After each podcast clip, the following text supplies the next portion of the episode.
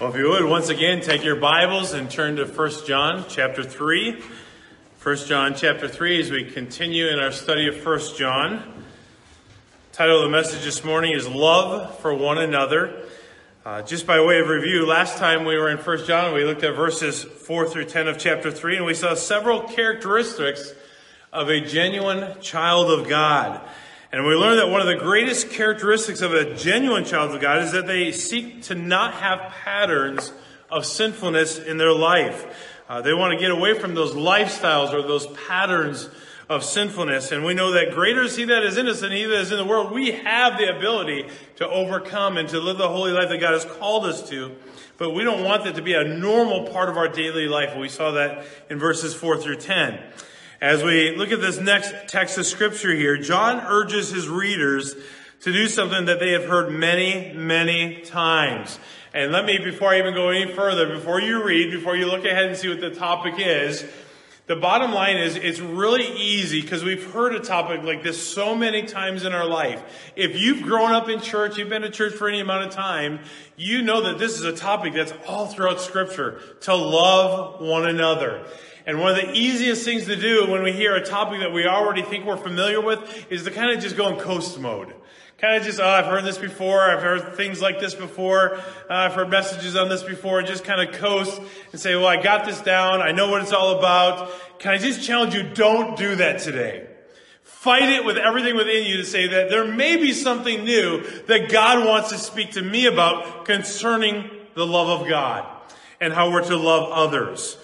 And uh, I don't know about you, but it's just easy not to love others. Uh, or maybe, should I say it this way, to like others. I ask my wife every once in a while, I say, I know you love me, but do you like me? That's a different subject. But God calls us to love one another, right? Especially those who are in the body of Christ. God calls us to that. So I hope that you are practicing that. And so don't go into coast mode. So John urges his readers to do something that they've heard many, many, many times before, and that is to love one another. And you know, the word love in this text comes from the Greek word that you've heard many times. Agape love, agapao. And it's a word that really means to love as God loves in a social or moral sense. But there's something more that we don't often think about. Something that God's word implies and it's something that's in the text that we don't really think about or we don't really draw out of a lot. And it's this the idea that this love is deliberate. It's deliberate. It's not just happenstance. It's not just coincidental. If I see somebody, I'll love them. This love, this agape love that God has commanded us to love one another with is a deliberate kind of love. The thing that impresses me as I read through a passage like this is once, I've, I've heard it all a million times, but the second thing is this. How did God love us? I, I could stop right up here and say, you know, uh, you know, Penny, Penny, God, God, said, she's thankful for God's love through his forgiveness. And she'd be right. I can look at Jessica and say, well, I'm thankful for God's mercy today. I can look at Melinda and say, well, I'm thankful for God's grace. And, and a million other things. If we go around and around to every person in this room, you could think of a characteristic that really demonstrates God's love to mankind, right? We could all do that. One characteristic, one aspect of his love that we are really appreciative and thankful for. And then he says, I want you to love one another with that same love. That's not always easy. But before I get into it any further, I want you to keep in mind as we read through this text, we're to love as God loves. Let me read the text here in 1 John chapter 3. I want to begin reading verse 10, but we're going to concentrate on verses 11 through 18. But beginning verse 10 says, In this, the children of God and the children of the devil are manifest. Right off the bat, he says, Your manifestation of who you are, how you live, your actions, your reactions are going to give credence to one of two things. Either you're a child of God or you're a child of the devil. There is no other middle ground. It's one or the other. So he says, who, uh, in verse 10, in this the children of God and the children of the devil are manifest. Whoever does not practice righteousness is not of God, nor is he who does not love his brother. So he says right off the bat, if you don't have love for a brother, you're not a child of God. And when you think about that, those are harsh words. Say, well, I love others. Really? Once again, think about how God loves us. Am I thankful for His forgiveness? Do I show forgiveness to others? Do I, do I demonstrate God's love by showing forgiveness to others? Do I demonstrate God's love by showing mercy to others? Do I demonstrate God's love by giving grace to others? And all the other characteristics by which God demonstrates His love to us, do we display that to others? And by this, He says it's manifest, it's made known whether or not you're a child of God or a child of the devil by our actions. So now verse 11 is where we're going to start. It says, For this is the message that you heard from the beginning, that we should love one another. Not as Cain, who was of the wicked one and murdered his brother. And why did he murder him? Because his works were evil and his brother's righteous. Do not marvel, my brethren, if the world hates you. We know that we have passed from death to life because we love the brethren. He who does not love his brother abides in death, and whoever hates his brother is a murderer, and you know not that no murderer has eternal life abiding in him. By this we know love, because he laid down his life for us, and we also ought to lay down our lives for the brethren.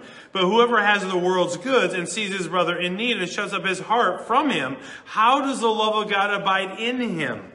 My little children, let us not love in word or in tongue, but in deed and in truth. Lord God, I pray that you help us today as we look at your word. May we apply it to our hearts and our lives, Lord. May we be honest about our love for one another. And I pray that you be glorified through all that is said and done. For it's in Jesus' name we pray. Amen.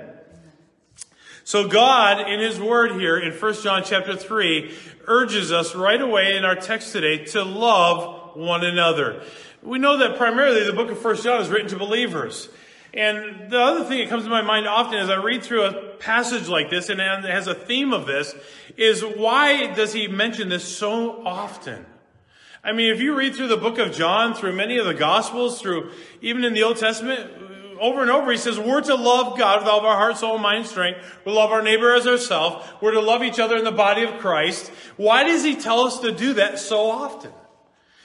I have to admit that if he's telling us to do it so often, it's probably because we are needing a reminder to do it and that we're not doing it the way we should, right?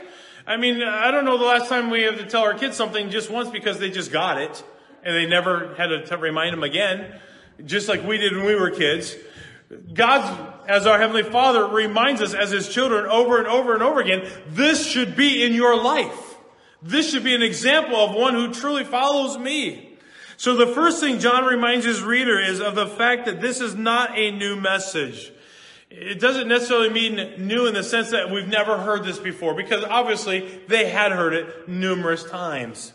But it was something they needed to be reminded of over and over and over again.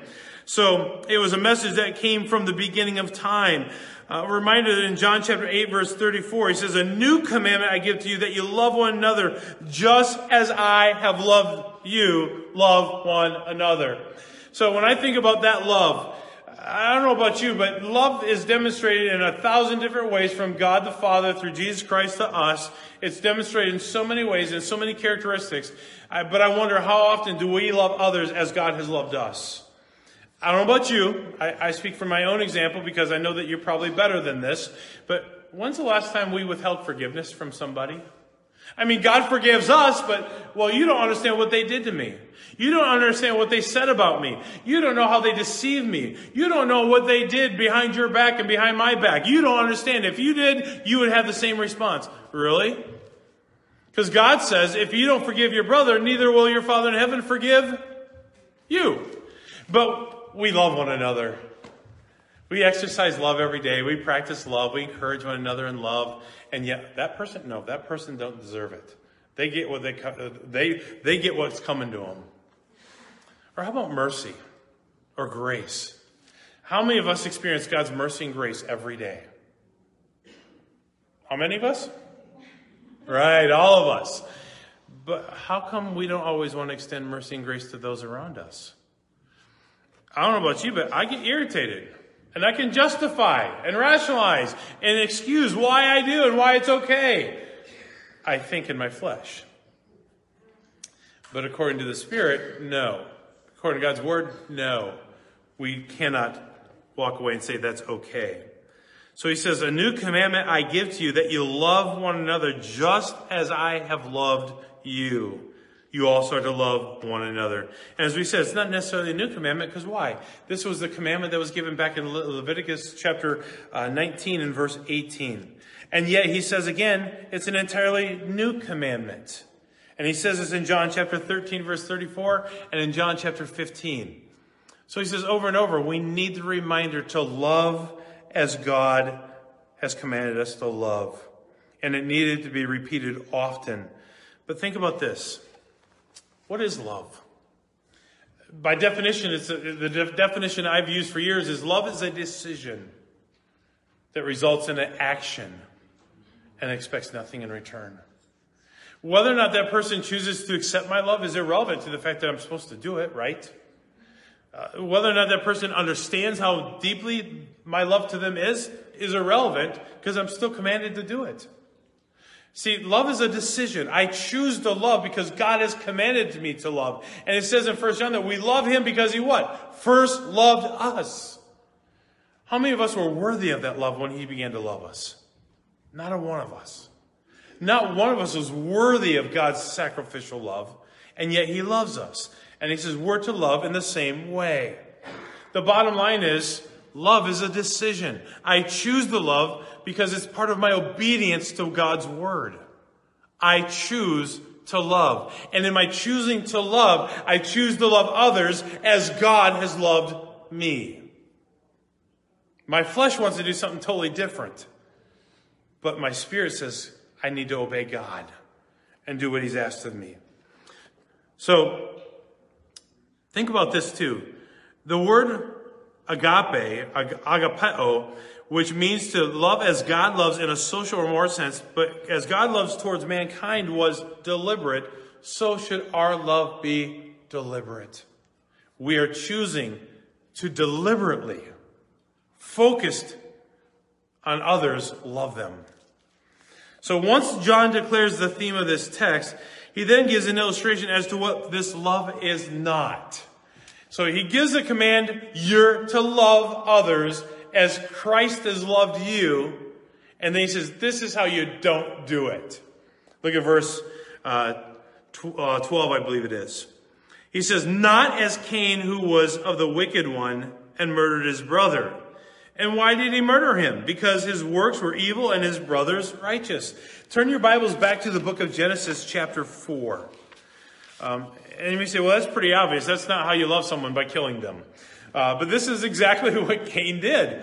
He, look at verse 1 with me. Uh, Genesis chapter 4, verse 1. It says, Now Adam knew Eve, his wife, and she conceived and bore Cain and said, I have acquired a man from the Lord. Then she bore again, and this time his brother Abel. Now Abel was a keeper of sheep, but Cain was a tiller of the ground. And in the process of time, it came to pass that Cain brought an offering of the fruit of the ground to the Lord. Abel also brought of the firstborn of his flock and of their fat, and the Lord respected Abel and his offering, but he did not respect Cain and his offering. And Cain was very angry, and his countenance fell. So the Lord said to Cain, Why are you angry, and why is your countenance fallen? If you do well, will you not be accepted? And if you do not do well, sin lies at the door, and its desire is for you, but you should not, you should rule over it. Now Cain talked with Abel his brother, and it came to pass when they were in the field that Cain rose up against Abel his brother and killed him. So he tells us in our text in 1 John chapter 3, do not love this way, because that's not love. Um, I know that Cain and Abel both offered an offering to God. Abel's was accepted, and uh, Cain's was not. And the bottom line is that Cain was so angry with his brother that he went out and had a talk with him, and he rose up and killed him. Uh, Abel's offering was offered out of a life of righteousness and, and obedience to God, while Cain's offering was offered amidst a life of evil deeds. Now think about this just for a moment. Can you imagine being so angry with your brother, your literal physical brother, that you would kill him? You know, here's the thing you say, well, that's just terrible. That's awful. But you know, it happens all the time. If you've ever watched any of the Discovery channels, if you've ever watched TLC or watched 48 Hours or, you know, what Forensic Files, it happens all the time. It literally happens all the time. Where one family member kills another family member. And here's why pride and jealousy and selfishness is a deep rooted bitterness that, that, that can take root and destroy. Bitterness destroys. Jealousy destroys. Pride destroys. And it's all rooted in selfishness and it destroys. All the time.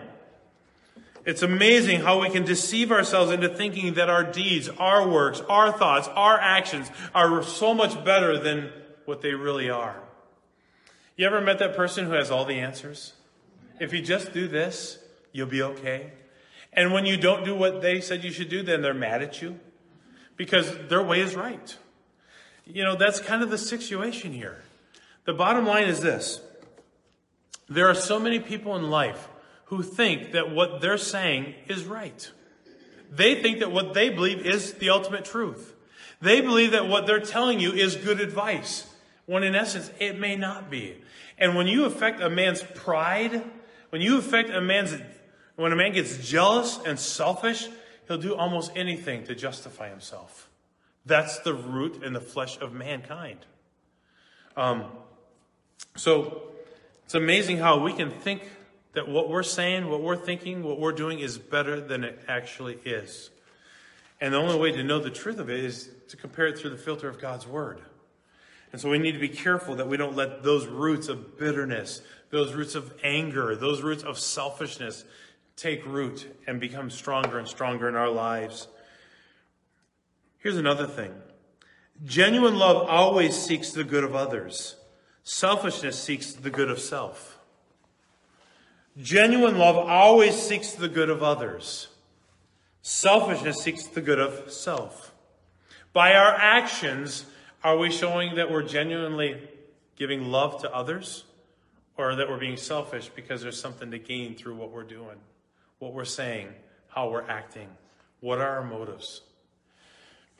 Based on our own actions, whose good are we living for, ours or others? I think many men and women have done some foolish things thinking they were good. We need to be careful because root of bitterness can take can get stronger and deceive and destroy. Look at verse 13 in our text here in 1 John chapter 3. Do not marvel, my brethren, if the world hates you. That's hard. Is there anybody that just wants the world to hate you? Everybody enjoy it when people love you? Right. We all want everyone just, I mean, can't we all just get along? I mean, can't we all just do what's right? Can't we all just like get agree with one another and get along and play nice together? The reality is that's not reality. We live in a world that hates Christianity. Uh, in John, in fact, turn your Bibles to, to John chapter 15 just for a moment. Matthew, Mark, Luke, John, chapter 15, and look at verses 18 and 19. says, If the world hates you, you know that it hated me before it hated you. If you were of the world, the world would love its own. Yet because you are not of the world, but I chose you out of the world, therefore the world hates you. I don't think that there's ever been a day, and maybe I'm wrong, but it seems like today especially, the world hates Christians. It's amazing. I'll give you an example of that in just a moment. But here's what I find amazing. I find it amazing to consider that God loved us enough to leave the splendor of heaven to come down to this earth because he loved us.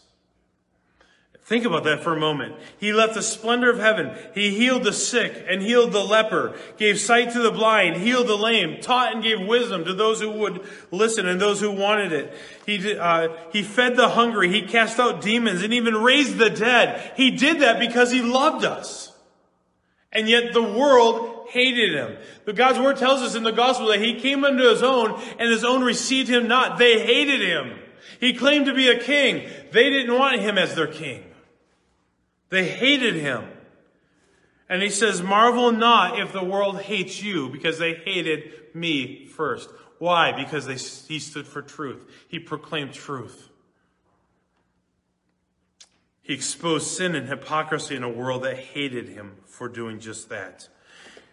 I find today that it's hard to find balanced news that is just that news. I find that no matter who you watch or get your news from, it seems like it's all coming from an angle. It's coming from a perspective. It's coming from somebody's own prejudices. It's not just, oh, there's a fire down the road.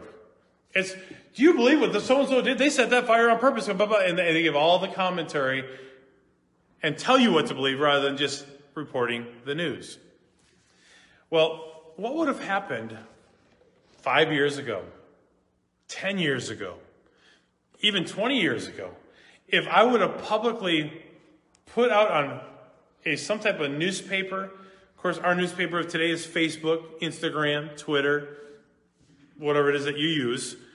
But can you imagine 20 years ago if you were to put a statement that says, I hate the president and we should rise up and shoot him? You'd have the Secret Service at your door. 20 years ago, you would have been in jail for it. You'd have been in court. And yet we see it every day now.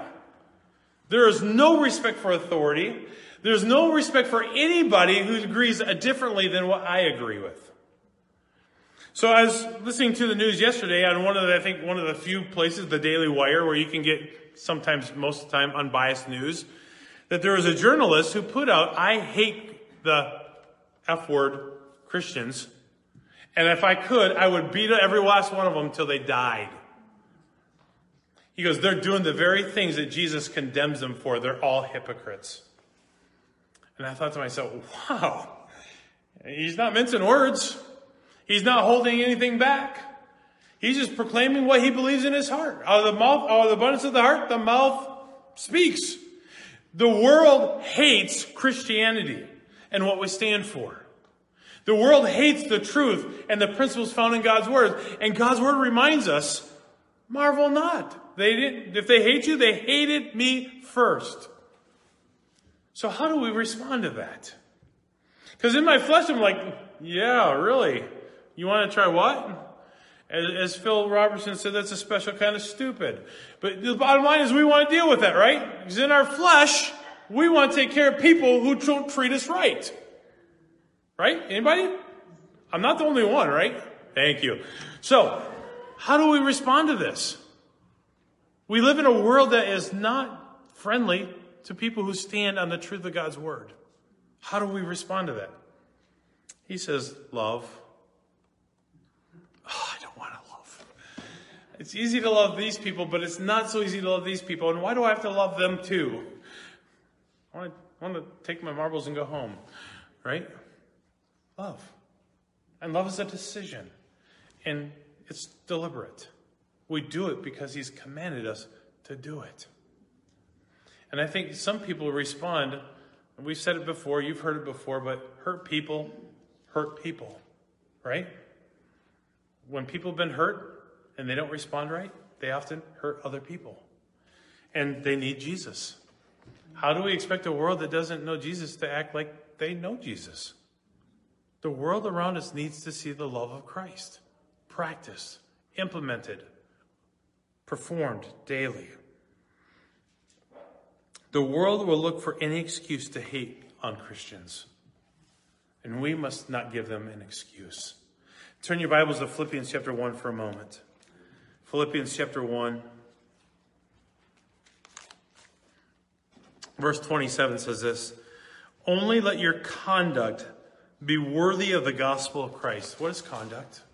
Conduct is our manner of living, how we choose to live our life every day. It's our actions, it's our reactions, it's our speech, it's, it's what we say, how we say it. There's a watching world everywhere we go. Unfortunately, the world, I mean, have you ever been in a world where it's like something happens and all of a sudden the phone's up recording? I mean, we live in a world, it's like it's instantaneous.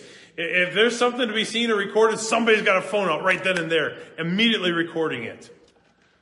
We are living in a world that is watching those of us who claim to know Jesus.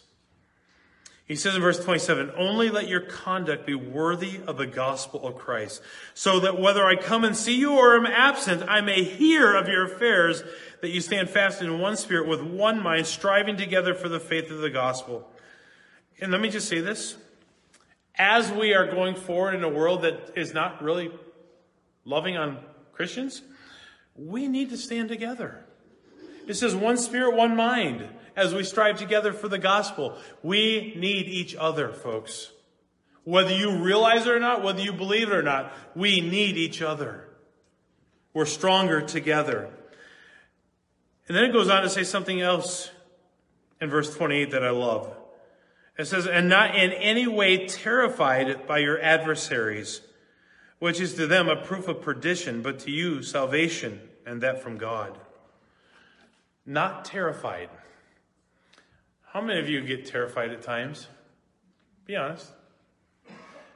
I could say some of us get terrified when you are in certain parts of the city. You get terrified. Or if not in certain parts of the city, at certain times at certain parts of the city. Why? Because there's people. And people who aren't doing what's right. And you're an outsider. And they're going to probably mug you or shoot you or attack you. At least that's what we think, right? Probably never will, but we think they will. And they might, but there's a fear. You know, I grew up in Minneapolis, and I remember going out witnessing and soul winning and inviting people to church on, on weeknights down in the heart of Minneapolis. And I never really had a fear for that.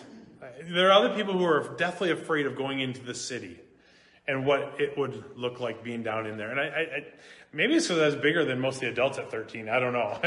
I might have something to do with it. Uh, but I've never had a lot of fear about that. But you know what? We shouldn't have fear in the world that we live in. There's a world that doesn't understand us, that hate what they don't understand, that reflects on hate towards us, and we're not to be terrified of it. Greater is he that is in you than he that is what? In the world. We have the strength. Romans 1.16, For I am not ashamed of the gospel, for it is the power of God unto salvation God has not given us a spirit, spirit of fear, 2 Timothy tells us, but one of power and love and sound mind. We don't have to walk about in fear. So he says in verse 28, and not in any way terrified by your adversary, which is to them a proof of perdition, but to you a salvation, and that from God. For to you it has been granted on behalf of Christ, not only to believe in him, but also to suffer for his sake. So he says, not to be afraid, but in not being afraid, you may suffer some. Anybody enjoy that thought? I don't want to suffer. I don't want to go through anything hardship. I don't want anything that's adverse. I want things to just go perfectly smooth all the time. But he says, don't be afraid of the adversaries, even though you may suffer from it. It's a mindset that we have to accept. I look around what's going on, I don't think it's going to get better. It's never going to get better. But we still have God. We still have God. We need to remember that often.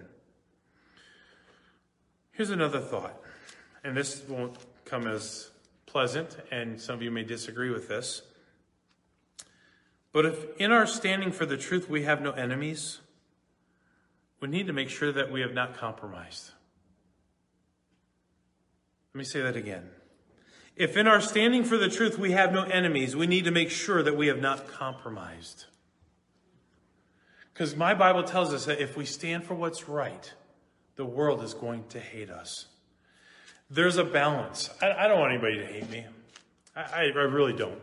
If, if, you like people to hate you and you like confrontation, you're just crazy. I, I, I like everyone to like me. But here's the thing I found I have to constantly struggle in my mind what to say, when to say it, how to say it to certain people. Because no matter what I say or how I say it or if I should say it, it's not going to be taken right. I mean, just hit a, hit a hot, hot topic button politics. I got some clear opinions about that, as many of you do. But it's a non winning conversation. And I want to scream, you idiot, don't you understand? Can you not see? But that's not godly, it's not spirit filled, and it's not going to get me ahead anywhere. As my wife says, do you want to be right or do you want a relationship? I want both. Well, you're not going to get both if you go down this road, right? Because we all have opinions and we don't want to let them up. Or hot topic, mask. If you make me wear a mask, I'm not coming to church. If you don't make everyone wear a mask, I'm not coming to church. I get it on both sides. But out of love and respect for the other, what's it going to hurt? But we have opinions. And we're standing strong on our opinions. It may not be right, but I ain't never in doubt. But it's my opinion. There are hot topics that if we go down that road, somebody's going to get upset. So there's a constant struggle. Do I want to go down this road or do I just want to bring glory to God in everything that I can so that I don't detract or distract from the gospel of Jesus Christ? Some of us haven't learned that yet, and um, some of us are still learning that.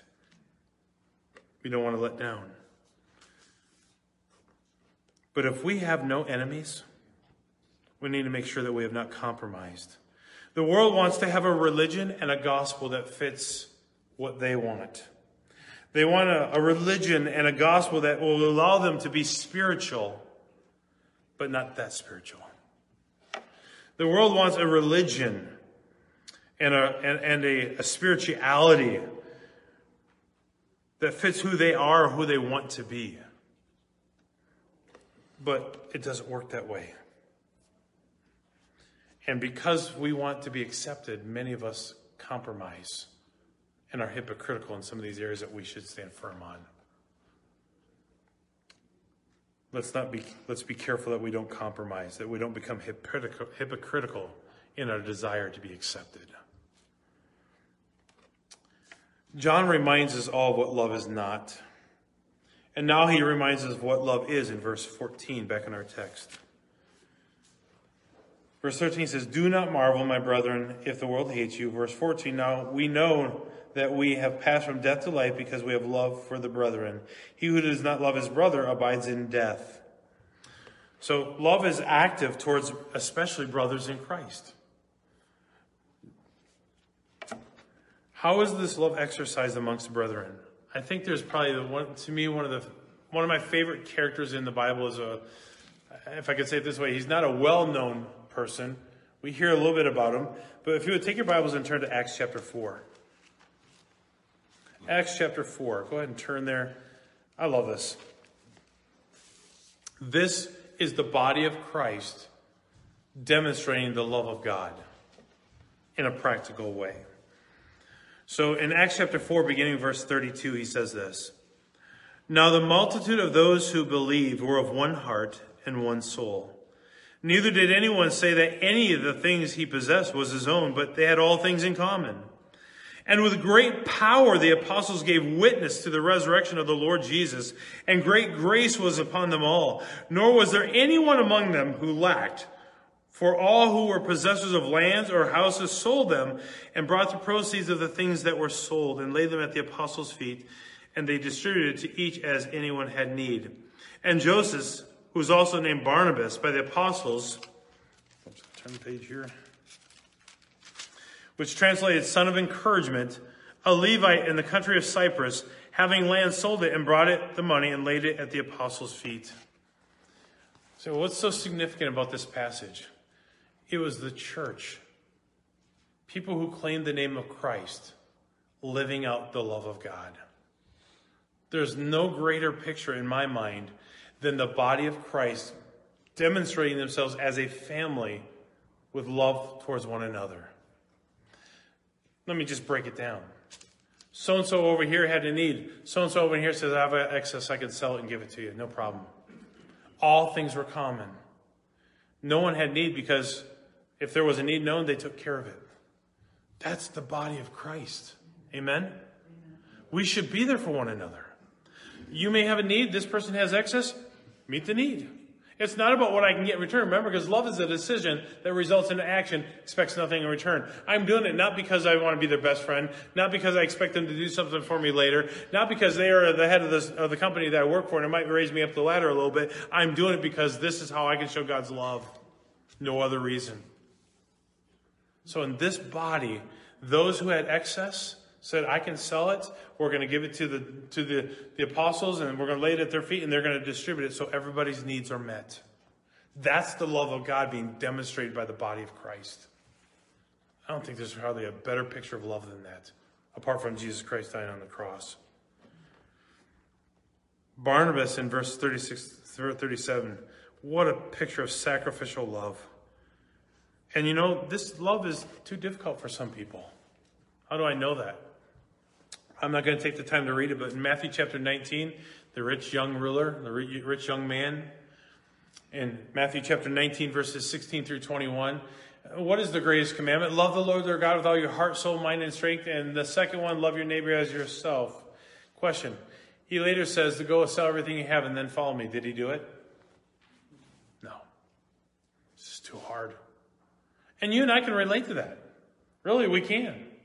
I mean, who of us has stuff that we've worked 30 years for, 20 years for, 10 minutes for, that it's our sweat, it's our labor, it's our energy, it's our effort, and just give it away. It's not easy. We, we come close to doing that once when we traveled as an evangelist. We got rid of everything in our house. We, we gave it away. We, I mean, it's just funny. We just like, yeah, take it. Yeah, take it. We had stuff. It was like the giveaway garage sale. We, we, we got rid of everything in our house. We went on the road. We traveled. We went from church to church, state to state, did everything for a while and, and, had all these things and got rid of it all. It's like, and all of a sudden, a year later, or a couple years later, we're in a church, pastoring again, and I look around and it's like, doggone it, we got so much junk around here. How did this happen? We gave away 95% of what we owned, and now I have double what I gave away. How does this happen? Anybody else just have this magic accumulation button in your home? It happens. But it's hard for some people to give stuff away. It's hard for some people to say, eh, go for it, take it. Some people can't do it. But he reminds us in John chapter 13, verse 35 by this all will know that you're my disciples, by our love. Love is a decision that results in action, expects nothing in return. By our love for one another, that's what will demonstrate and exemplify my love for Christ. Back to our text in 1 John 3, verse 15. It says, Whoever hates his brother is a murderer, and you know that no murderer has eternal life abiding in him. So in verse 15, we see another aspect of love, or should we say the opposite of love. John says that the one who hates his brother is a murderer. In the gospel, Matthew chapter 5, verses 21 and 22, John says that anyone who's actually angry with a brother is a murderer. That's pretty harsh. Pretty strong tone, isn't it? But you know, I've met so many people, even within the body of Christ, that hate somebody. They hate somebody. Hate is one of those, and anger towards a brother, especially when it's somebody you're close to, Gus is no different than murder. Several years ago, I had to deal with that. I was holding some bitterness and some anger towards somebody that I was close to.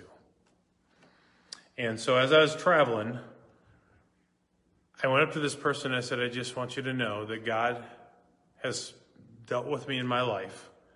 And I just want you to know that I forgive you.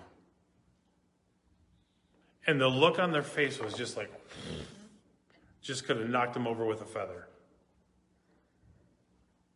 And they just began to weep.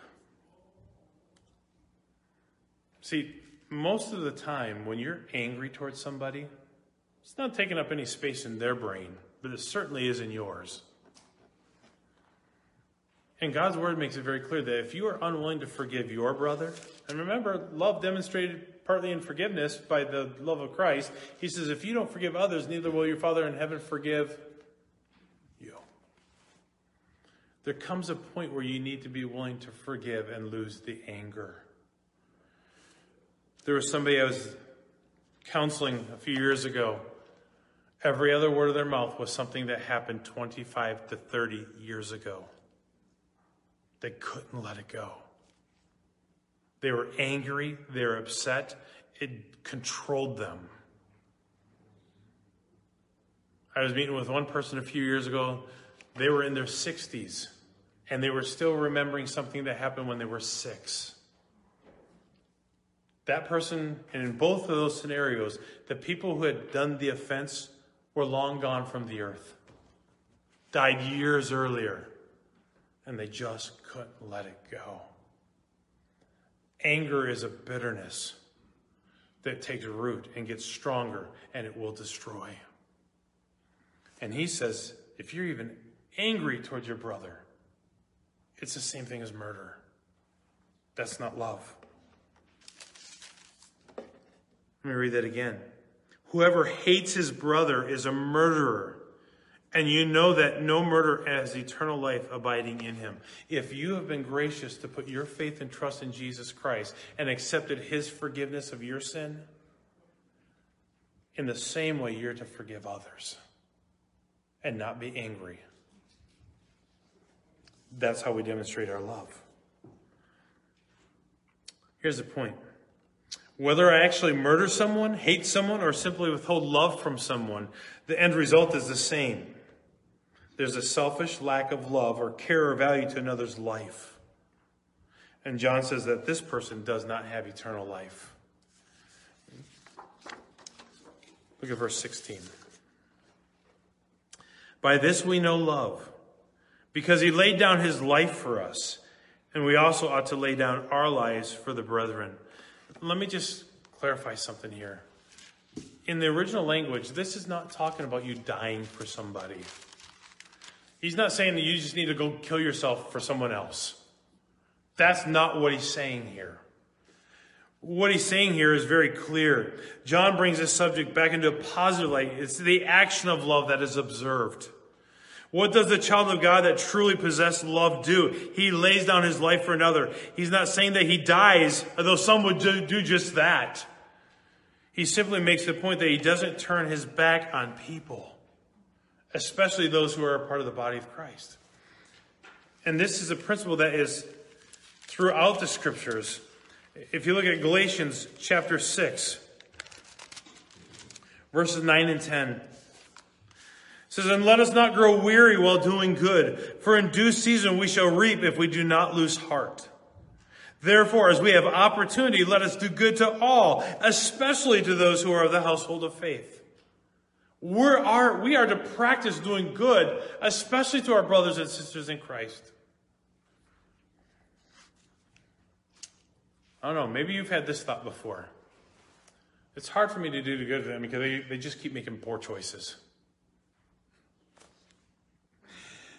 I don't want to help them anymore because I've already helped them enough. If I, if I do this for them, they're just going to abuse it and take advantage of it.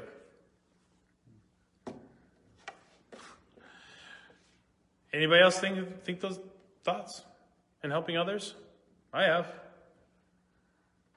And I'm reminded, he says,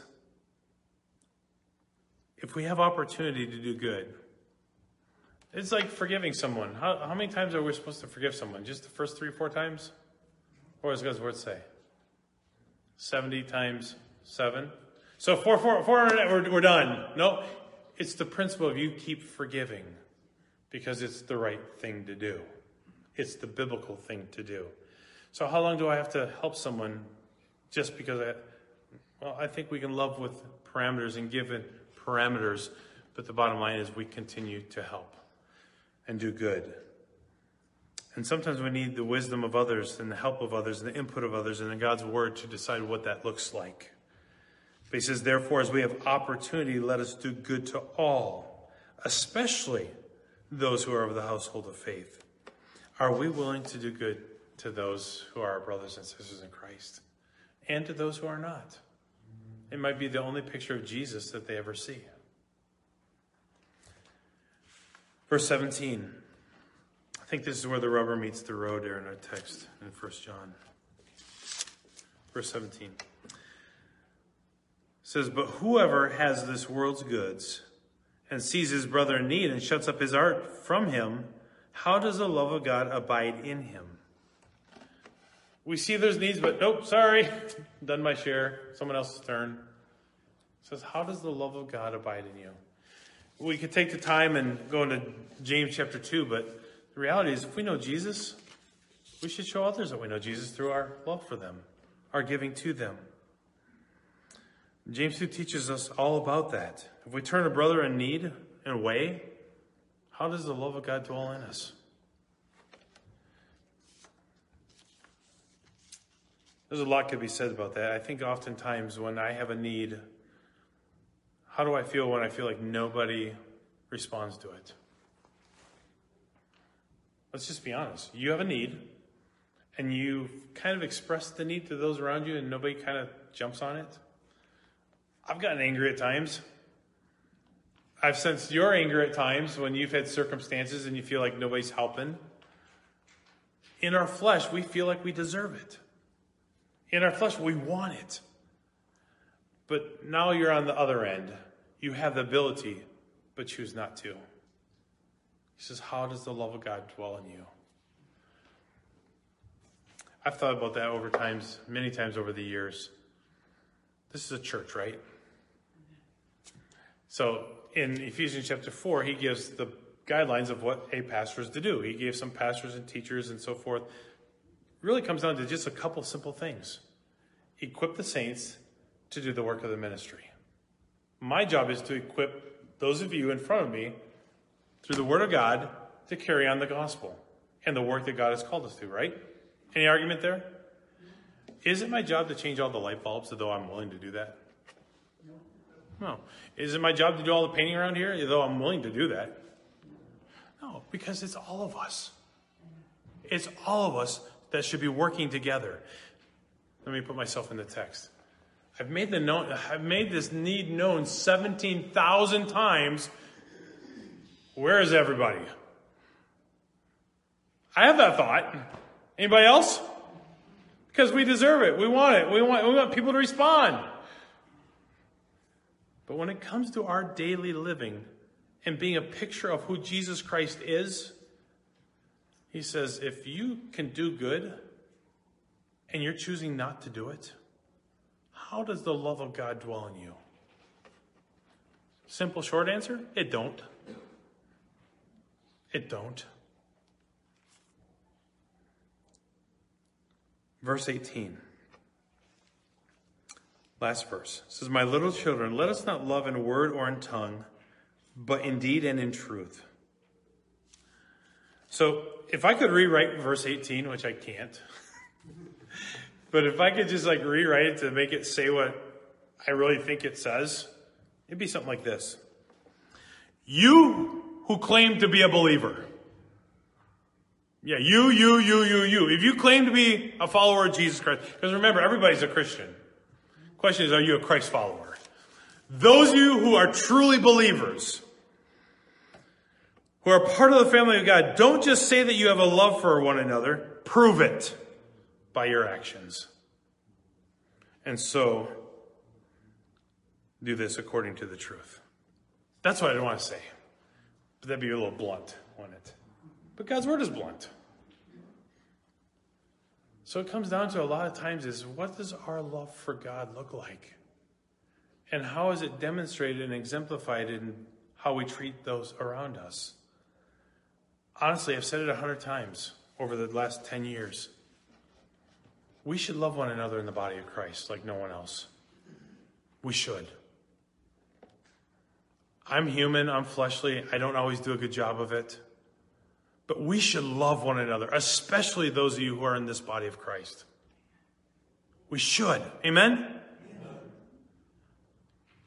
I've said a thousand times over the years if I see someone arguing with another one, I'm, I'm going to stop it. I want to stop it anyway. But we shouldn't have division. This should be a place that when the world is full of chaos and disorder and confusion, we ought to be able to come to church and find love for one another here. It's chaos outside these walls. There should be encouragement inside these walls. The junk that goes on at work shouldn't take place in the body of Christ. And as much as I can control that, I will.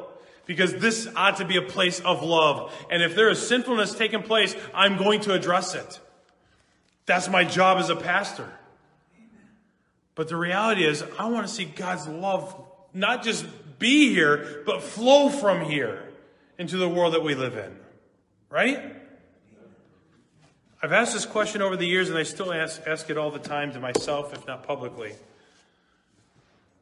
Churches are closing up all around us. We've seen four in our area in the last year.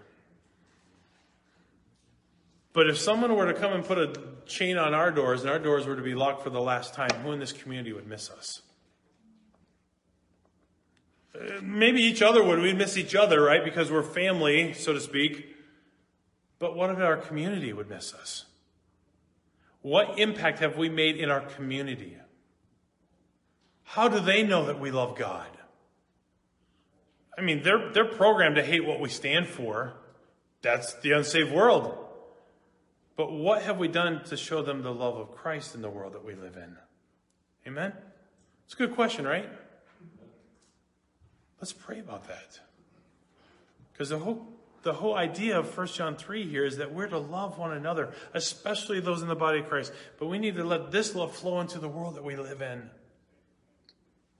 to see people come to know Jesus. That's what they need, right? Let's work on that this new year. Let's work on showing Jesus' love to a lost world.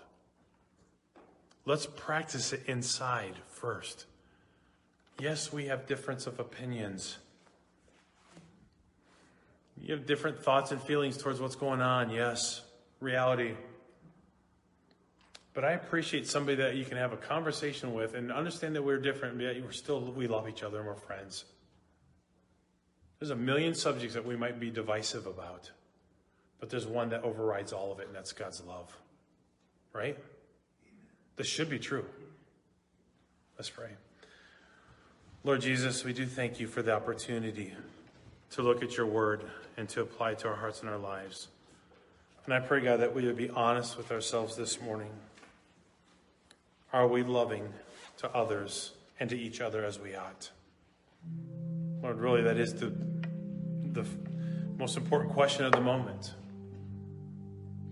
Do we love you as we ought? And does that love overflow into loving others as we ought? Foremost in the body of Christ, but then it overflowing into the world that we live in. God, would you work in our hearts this morning? May we be honest about ourselves. As heads are bowed and eyes are closed, just ask for just for a moment, no one be looking around, no one be getting up or anything, but every week we have an opportunity to respond to what we've heard from God's Word. Every week. We hear a message, but how would God have us to respond to it? Do we love others as we ought? Because until we get the vertical love right, till we love God as we ought, we'll never be able to love others horizontally as we ought. So that's the question I want to close with this morning based on our actions and what we've read from 1 John 3 11 through 18, is our love for God and others what it should be? You and God know the answer to that. You say, Pastor Ken, this morning, if I'm honest with myself, there's some things that need to change. I haven't loved others as I ought. I need to love God more. And that love needs to overflow into the world that I live in through my actions, through my words as I said there in that text, only let your conduct be worthy of the gospel. Our conduct is how we live, our actions, reactions, our words, our thoughts, what we say, what we do. Does it reflect the gospel of Jesus Christ and his love working in us? Say, Pastor Ken, some things that need to change. Would you pray for me this morning? Yes. In the front, in the back, the sides. Several of you nodding your heads. I think it's all around the whole auditorium. We're all in the same boat. We have some things to work on this new year. We have some things to change. And just know that you cannot do it by yourself. You need the help of the Holy Spirit. You need God's help to, to get victory in these areas. In our flesh, we are way, way not able to live the life that God has called us to. So, can I just challenge you, those who, who've raised your hand, your heart, your nod your head towards the Lord this morning, just to take a moment and pray. James tells us to him that knows to do good and doesn't do it, to him it is sin. God forgive me for not loving as I ought to love. God's word reminds us that if we ask for his forgiveness, he is faithful and just to forgive us our sins and to cleanse us from all unrighteousness. He will forgive when we seek. So we know to do with something, we're not doing it, we need to confess it as sin.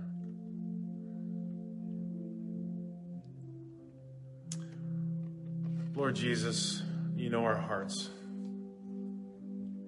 Lord, many of us across the auditorium, Lord, myself included, we need to do a better job of, Lord, first of all, loving you, and then that love flowing into loving others in the body of Christ and then outside the body. May we love you as we ought. So, Lord, I pray that you be with each person who's raised their hand, their heart towards you this morning. Lord, I pray that you just be with each one who's this is their prayer that Lord they might love correctly. That you give victory, Lord. Might we sense your presence at work in our own lives. Thank you for how you worked this morning. Lord, I pray you grant victory in this area. And that a world around us, Lord, that hates Christianity and what we stand for, that hates the truth, might overwhelmingly see your love in and through us. And might turn their hearts towards you, Lord. So, Lord, work in our hearts. May you be glorified in all that's said and done. For it's in Jesus' name we pray. Amen.